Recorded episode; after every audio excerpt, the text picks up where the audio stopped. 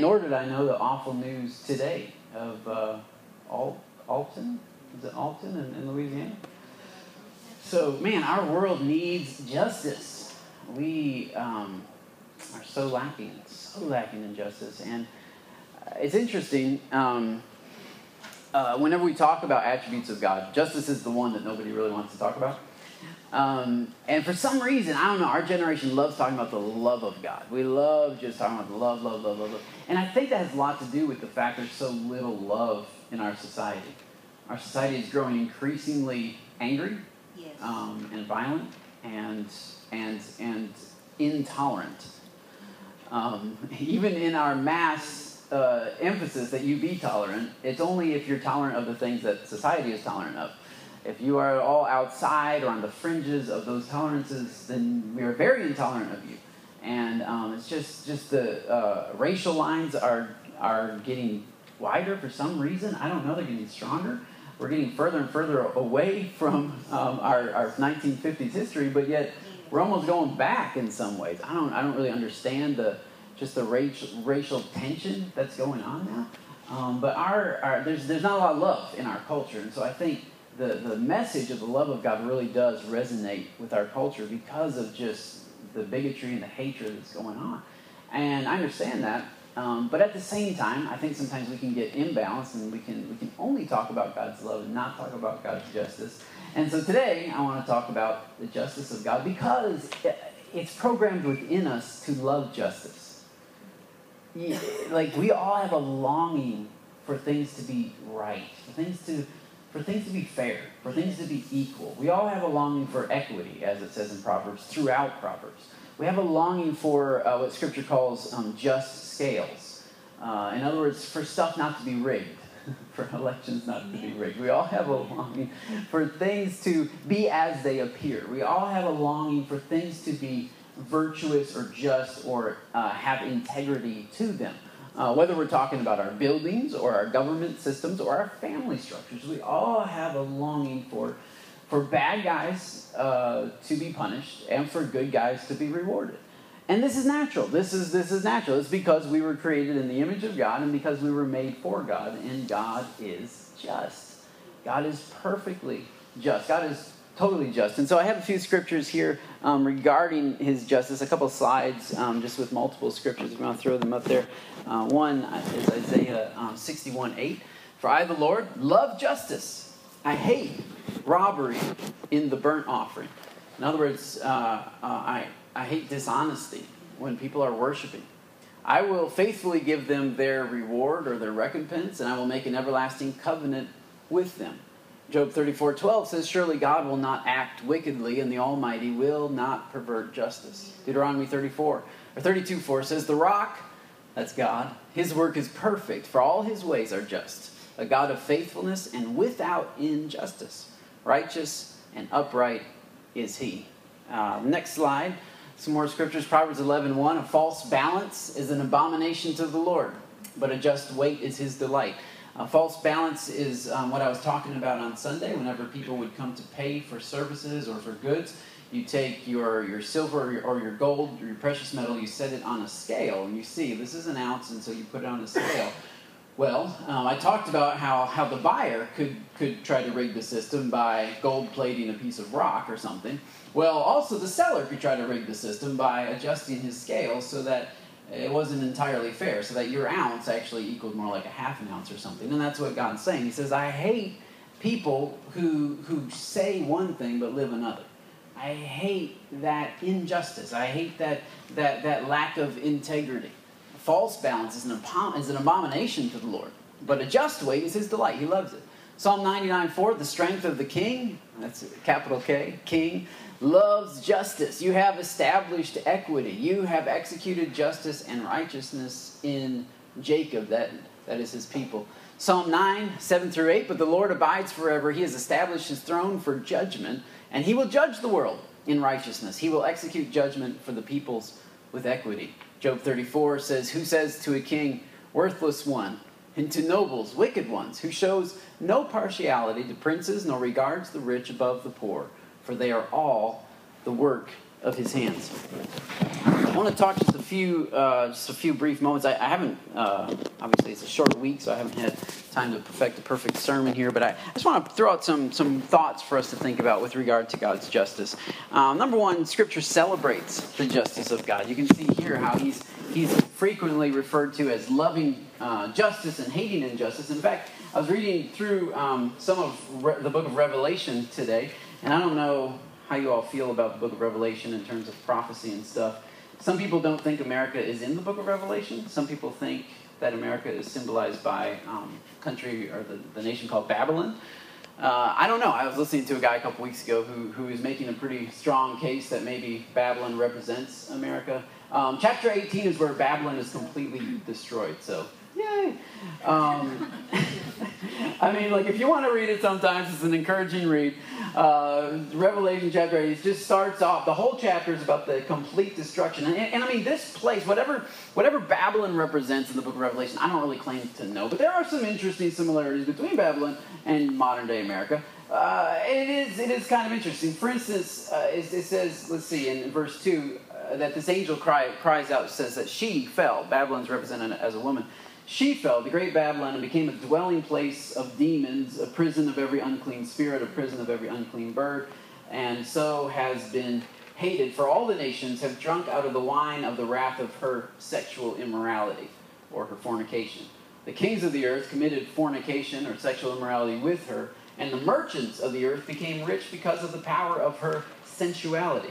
So Babylon's known for being sexually sensual, for being sexually immoral, and for incorporating and influencing other nations in that. She's also known for being a great um, trade nation uh, uh, during this time.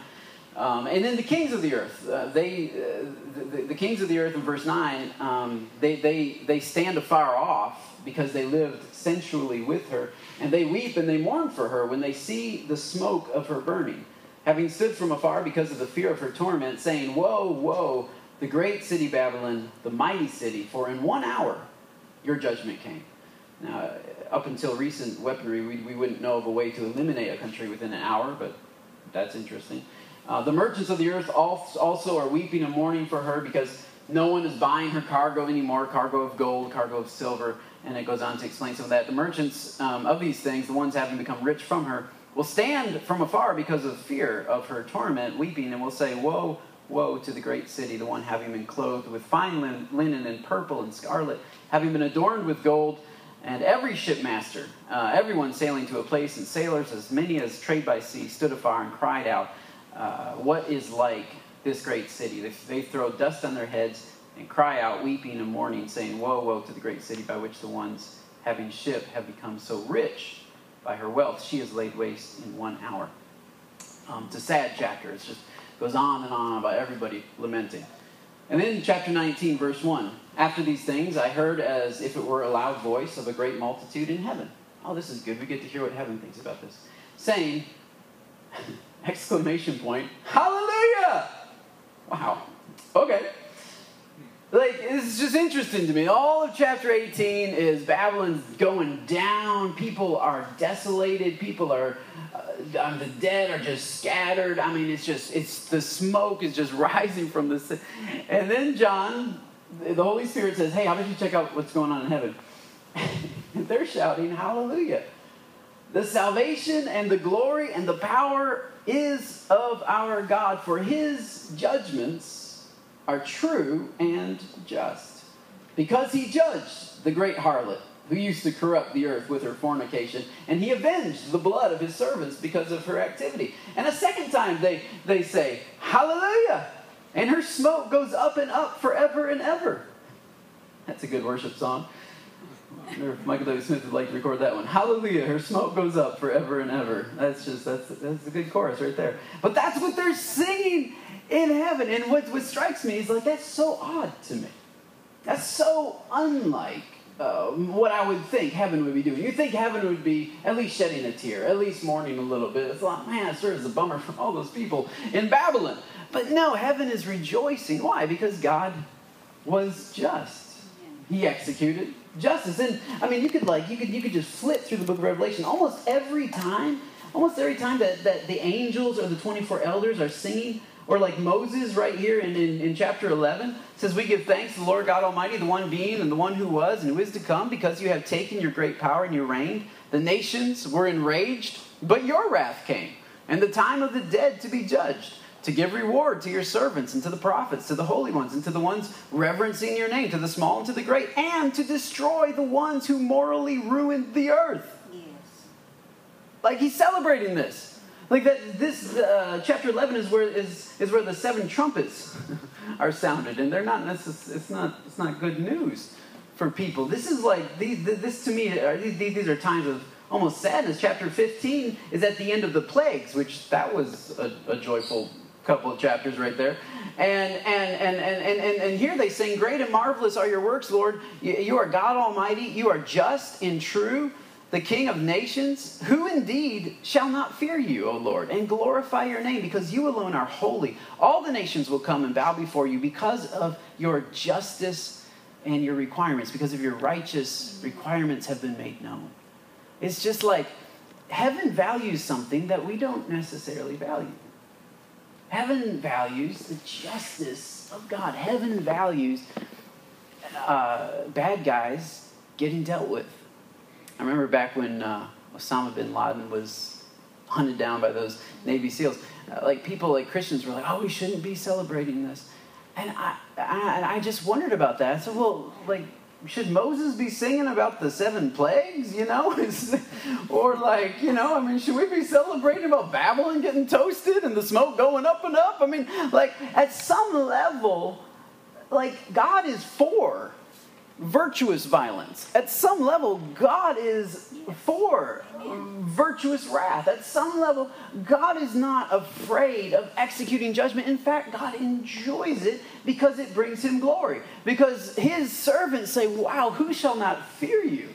Amen. Like you, you warned them. You provided a way for them to be saved. They rejected you and you judged them. You were awesome.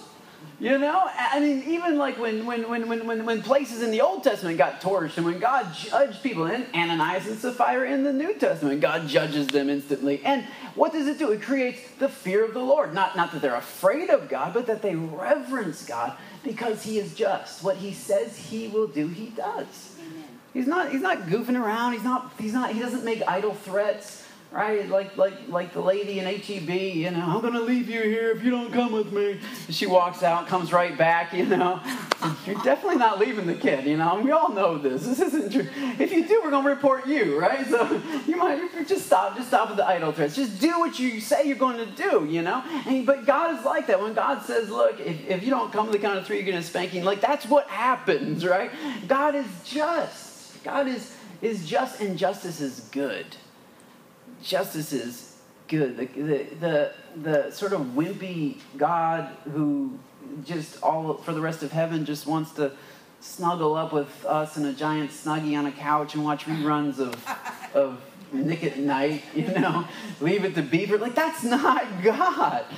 Like he he he executes judgment. He executes people. He he deals with people. I mean, he created hell. And, and and and it wasn't outside. Like, nobody made him do these things. And so, so just a couple things I would like for us to understand about the justice of God.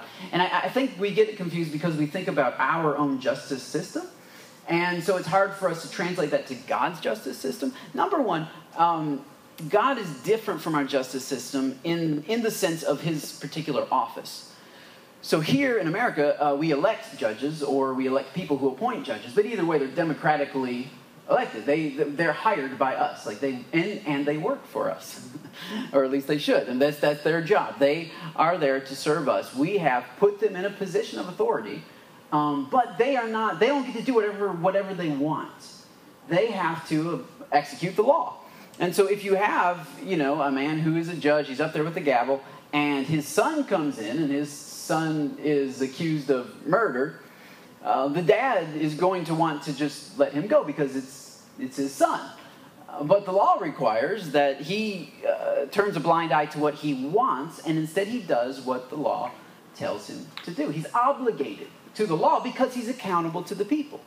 He's accountable to you and me. And if we don't like the way that he rules things, the way that he judges, then we will not elect him again, or we'll elect somebody who will get him out of there. He'll lose his job because he's working for us. We are paying his salary, and we and, and he is accountable to us. And so we have a we have a check and a balance system, which really all rulers throughout the earth, regardless of what kind of government, even even a monarchy or a socialistic government, they, they only rule at the consent of their people. Uh, you know, because the ruling class is so small and the people, the general public is so large that if the general public wanted to say, I don't know, kick England out of this country, uh, you know, July the fourth, you know, you can decide to do that because the ruling class is so tiny in every country. Uh, the elite is always like the one percent. And so uh, if, if, if the people can band together, they can um, take away their consent and this person's no longer ruling. Well, it's, it's, it's different with God because, number one, God is not ruling by consent. He doesn't, he doesn't rely on our consent. He doesn't need our consent. If the whole world can come together and decide that God is just a loser and we're going to get rid of him. And we could not do that because we didn't, we didn't, we didn't vote him in and we can't vote him out. So he is not working for us. Actually, Scripture says everything he's done is for himself.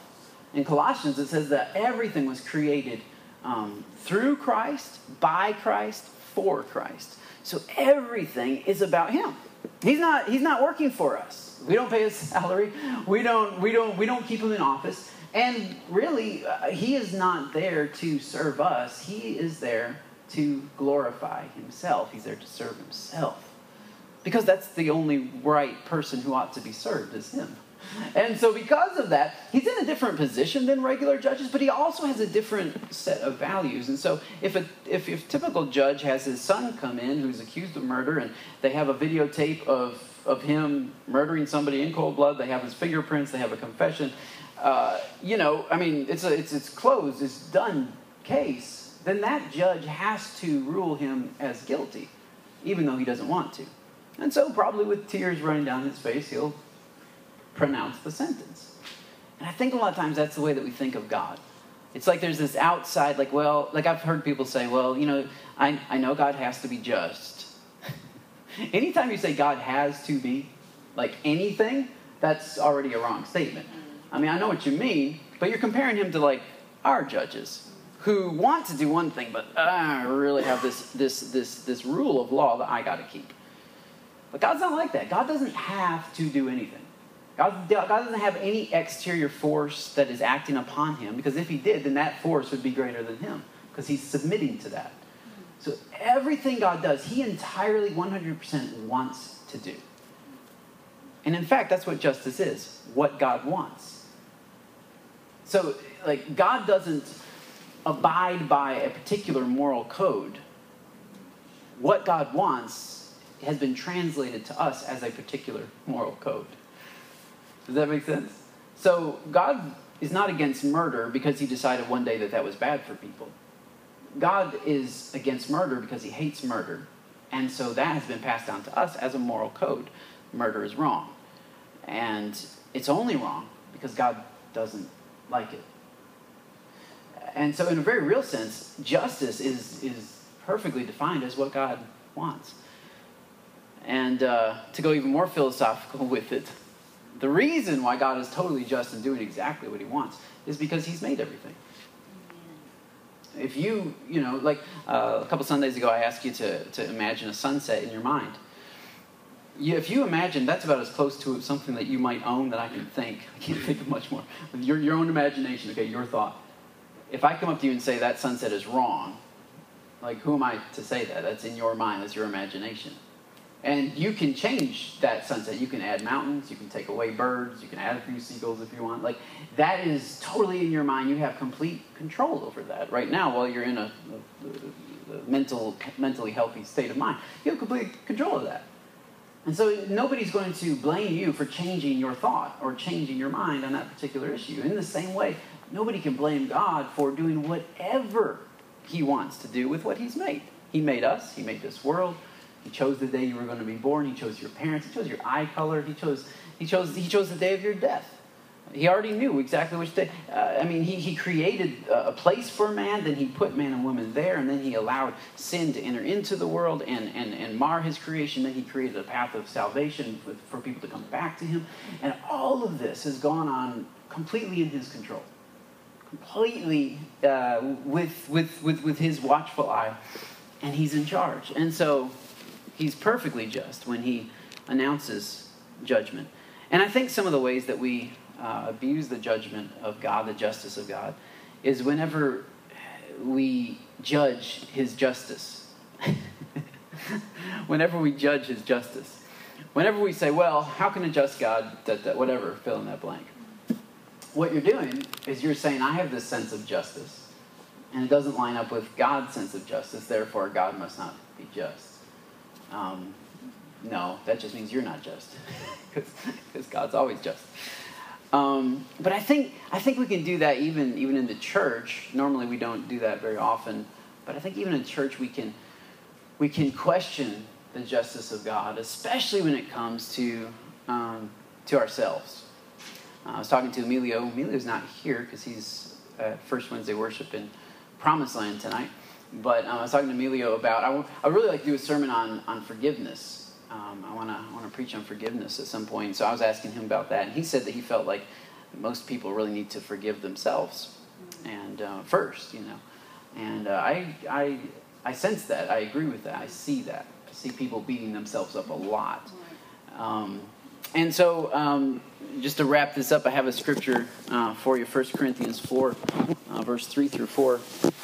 Paul says, um, and this is a pretty interesting statement. He says, I care very little if I'm judged by you or any human court. Indeed, I don't even judge myself. My conscience is clear, but that does not make me innocent. It is the Lord who judges me. Sometimes, like, um, we have a hard time forgiving ourselves, or we say that, and so we, we sin in the past. We have a hard time forgiving ourselves for that. We hold ourselves accountable for that. But as I was talking to Emilio, I said, well, you know, how do we forgive others? Well, someone has, has committed something against us. Forgiveness or pardon is really a justice word. And so we pardon them. In other words, we're not going to make them pay for what they did. We're going to release them from the, the consequences of what they did. We're going to release them from that. And we have the power to do that because they sinned against us, because they offended us, they did something wrong to us. We have the power to release them. But what does it say when you won't release yourself? When you sinned against God, but you won't release yourself, what does that say? It, it, it says that you think you have the power to release yourself. It, because you have the power to release other people because they sinned against you. But when you've sinned against God, how come God doesn't have the power to release you? Like, how come you have taken that position? How come you've taken the throne or the judgment See, over yourself? And this is what Paul says. He says, I don't even judge myself. And you know why it's good that Paul doesn't judge himself? He explains. He says, he says, it's not that my conscience, you know, I am keeping track of my conscience. I am trying to live with a clear conscience. But the truth is, with stuff in my past, I don't even judge myself because of two things. Number one, I know I can be too harsh on myself, and I can be too lenient on myself. I can do both of those things really within the same day. I can be too harsh on myself, and then I can excuse myself for all this other stuff. And Paul says, so I've gotten off of the judgment seat of my life. I do check my conscience. I do check to make sure that I'm walking with God, that I'm being obedient to him. But I have gotten down, I've set down the gavel of my life. Now, of other people who've sinned against me, I'm there to forgive them and release them. But it is not up to me to release myself, because it was never up to me to judge myself. He says, it is the Lord who judges me. And if it is the Lord who judges me, then it is the Lord who can pardon me. And if the Lord has pardoned me, then who am I to come in and say that he did a poor job of that? Amen. You know what I mean? Amen. That's good. And so that's, that's, what, that's, that's what it comes down to as far as the justice of God. Who are we to say that he's done a poor job of any of his judgments? Who are we to say that he that Babylon that he did a poor job with Babylon? Or if Babylon represents America, who are we? there's there's a certain amount of faith that really you have to have when it comes to the justice of God, just like a certain amount of faith you have to have with the love of God. And and and part of that faith is understanding that God is so unlike us that He's not loving and just, or like ju- loving as well as just. He is lovingly just. He is both at the same time. He doesn't have to set aside one to do the other. For us, we do. When we get when we discipline our children, we don't feel the same gooey, warm fuzzies that we do when we're reading bedtime stories to them. We have to shift gears. We have to put on a different hat, so to speak. But not for God. His one God hat is all of it. It's all of it all the time. And so every bit of love that He shows us, He's being completely just. And that's why Jesus had to come and die, so that He could justly forgive us and justly cleanse us and justly save us. So that even in, even when He accepts us as sinners, He's not being unjust because of Jesus, which that's a whole other night. You got to get into the, the redemption of the justice seen in the redemption of the cross. But but even even in His mercy, He's just, because look what Jesus went through. So um, those are some thoughts on justice. Lord, we, we worship You for Your justice tonight, and we thank You for Your word. And we receive it. We receive uh, the fact that You're just and loving and merciful and gracious and strong. That Jesus actually uh, is, is worshipped in Hebrews for loving justice and hating lawlessness. That you, you love to see evil people punished and good people rewarded. You're just. And even though our world currently is not just, Lord, we thank You that You are just and that we are racing, we are racing toward the fulfillment of all things, the closure of all things, when You are going to wrap it all up. And in that closure, justice is going to be served, and we are going to live with You forever in a place that is just, in a place where, where crookedness, crooked politicians, crooked cops, crooked uh, government authorities do not exist. There's no crooked leadership in heaven. There's no, there's no, there's no crooked anything. There's, there's, there's no bullies. There's, there's no injustice. There's no in, inequality in heaven. There's no racial division. There's no age discrimination. There's, there's, there's no prejudice in heaven, because You are ultimately just. Everything You do, everything You create, is originally created with justice in mind. And so our heart looks for that. Our heart waits for that. Our heart longs for that. Mm, yes. Even the injustice of death. Uh, that's, that's the sting of death, is the injustice of it. People, good people, pass away too early. Good people. And not so good people live a long time. And so we see a lot of injustice here, and that just makes us long for heaven even more. And it makes us love You even more. You are so different. You are so unique from all the other gods of this world that are shaped and molded after the people who worship them, and they're just as unjust as the people who created them. But you, you are perfectly just, and so we, we worship You for that. We elevate You for that. All of Your ways are true. Everything You decide is right.